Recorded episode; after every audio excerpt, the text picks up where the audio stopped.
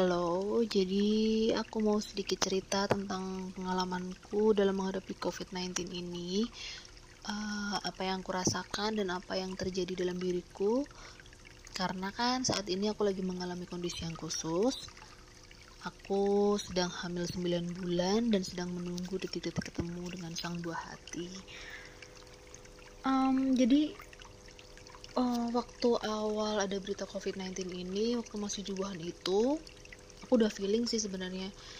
Aku pikir ini pasti bakal sampai juga di Indonesia dan ternyata emang bener kan dari sebulan yang lalu itu di bulan Maret ada berita bahwa di Indonesia sudah mulai ada kasus positif COVID-19 dan posisi itu aku sudah hamil 8 bulan tentunya pasti dong timbul kepanikan-kepanikan, parno, khawatir yang berlebih karena kan yang dipikirkan bukan diri sendiri lagi, tapi lebih ke anak dalam kandungan.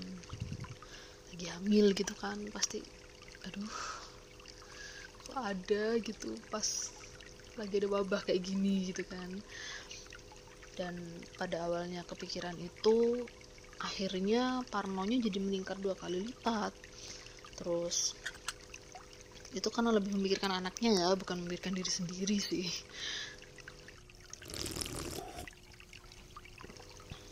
kemudian aku juga harus memikirkan strategi-strategi baru karena kan kalau orang mau lahiran nih pasti kan dia punya planning panjang sejak awal dia hamil terus trimester 2 trimester 3 gitu kan Nah, salah satu planning yang berubah itu aku harus mengubah planning lahiran.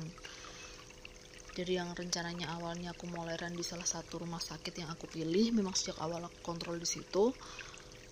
Itu akhirnya aku harus berubah karena rumah sakit itu ternyata akhirnya menjadi rumah sakit rujukan COVID. Nah, awalnya aku kan ngerasa masih ngerasa ya udah aman lah nggak apa-apa lah karena rumah sakitnya gede juga terus dipisah jauh beda ruangan cuman kan tetap aja ya timbul rasa takut dan akhirnya yaudahlah ganti ganti ini aja deh ganti rumah sakit akhirnya planningnya kan semua berubah tuh kan efeknya nggak cuma di rumah sakitnya aja tapi kan di dokter kandungannya juga dari padahal dokter itu kan udah aku pakai sejak awal aku hamil sampai aku usia 8 bulan ini kan. Tapi akhirnya harus berubah juga. Uh, terus akhirnya memutuskan untuk pindah rumah sakit cari-cari rumah sakit yang yang sebisa mungkin nggak dipakai untuk rujukan covid. Nah ternyata itu aku dapat ada rumah sakit itu.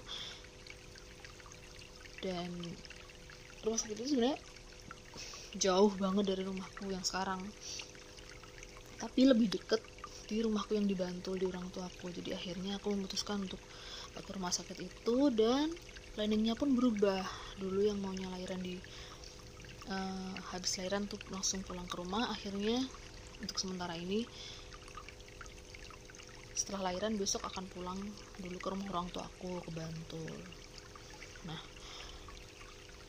cuman kan apa walaupun sebenarnya nggak mungkin digabung ya pasti ruangnya beda. Tapi kan tetap aja takut. Makanya akhirnya memutuskan untuk pindah rumah sakit pindah dokter gitu gitulah dan itu berubah dalam waktu satu bulan saja. Efeknya sih buat aku pribadi tuh ngerasa kayak bener-bener berubah semua yang planning yang udah ditata dari awal banget. Ya gimana apalagi kan ini anak pertama ya kan? Aku udah punya rencana untuk uh, pengennya kan mendokumentasikan. Sekarang kan lagi ngehits banget tuh kayak hmm, mendokumentasikan proses-proses melahirkan. Nah udah udah booking videografer, fotografer, mau maternity photoshop gitu. Akhirnya ya gimana? Dibatalkan semua dong. Apalagi yang untuk merekam untuk ini apa dokumentasi kelahiran itu jelas-jelas nggak dari pihak rumah sakit tidak diizinkan karena uh, demi meminimalisir penyebaran covid. Dan itu pun kekhawatiran itu juga ternyata nggak cuma di situ aja tapi um, besok waktu aku lahiran ini ternyata yang diizinkan untuk menemani pasien tuh hanya satu orang. Jadi aku ngebayangin nih kan proses melahirkan aku itu ditemenin minimal ibu sama suamiku. Nah tapi kan sekarang harus memilih salah satu aja nih. Jadi ada pertimbangan kalau aku uh, pengennya suami yang nemenin tapi kalau suamiku doang apa ya dia bisa? Karena kan secara kita sama-sama masih amatir nih anak pertama. Kan pasti pasti bingung kan apalagi dia tuh. Pasti nanti akan bakal bingung banget aku kesakitan aku bakal butuh ini itu. Dia pasti juga bakal kalau dia sendirian mau ngapain? Dia bingung ya kan? Jadinya itu pasti akan aku juga memikirkan itu pada akhirnya. Dan kita diskusi lagi kan pada akhirnya. Terus kamu harus belajar nih. Kamu harus tahu apa yang akan terjadi besok ketika aku mau lahiran. Aku kamu harus berbuat apa kamu harus menyiapkan apa gitu. Pada akhirnya juga harus mentraining suamiku ya kan? Kalau misalnya aku memilih mau sama suamiku nih. Tapi juga kan pengennya juga ditemenin ibunya gimana pun juga kan lahiran pertama kali terus hmm, momen-momen itu kan kayak aku butuh banget ibuku gitu loh. Tapi kan ya besok lah aku nggak tahu pokoknya gimana akhirnya.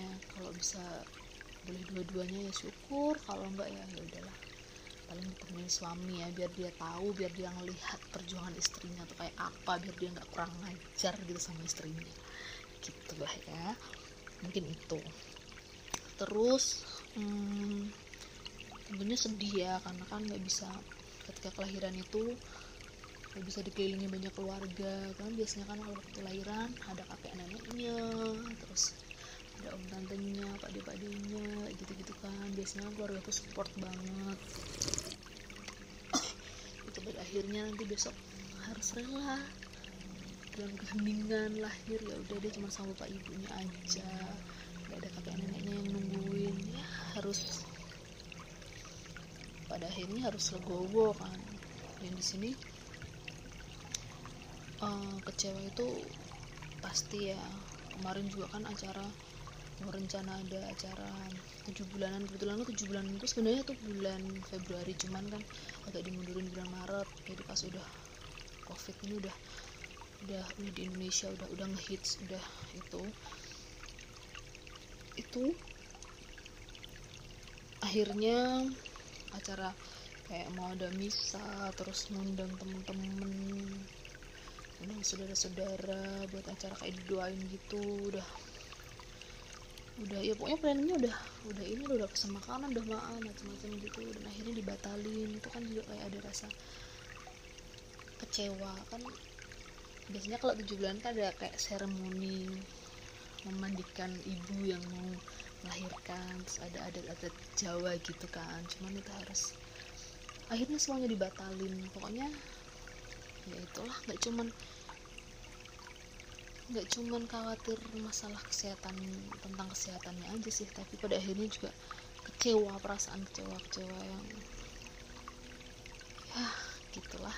Apalagi ini anak pertama ya pengennya kan kayak spesial ada acara apa gitu tapi pada akhirnya semua harus dibatalkan.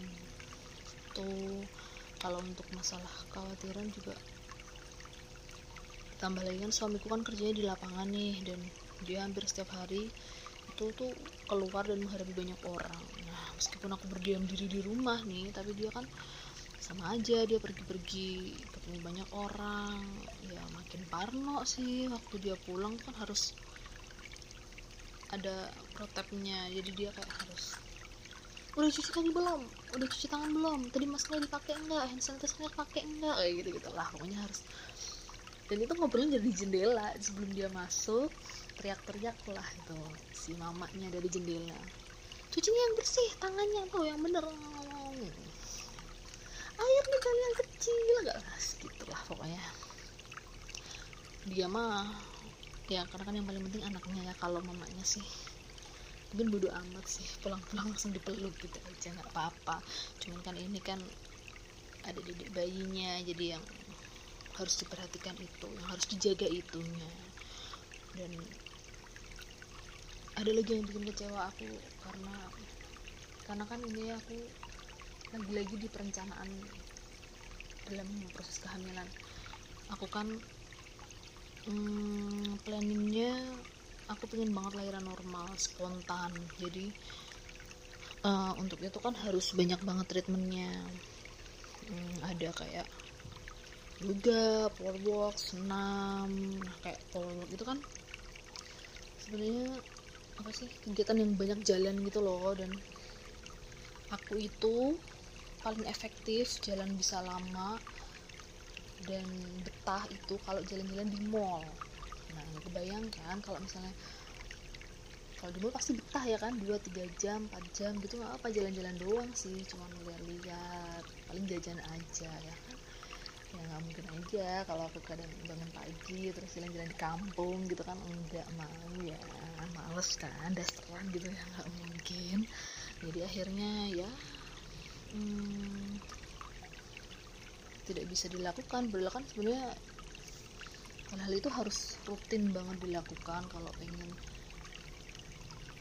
pengen lahiran normal pengen lahiran spontan. Sebenarnya bisa dilakukan di rumah sih cuman kan nggak efektif mall-mall juga udah pada tutup nih sebenarnya.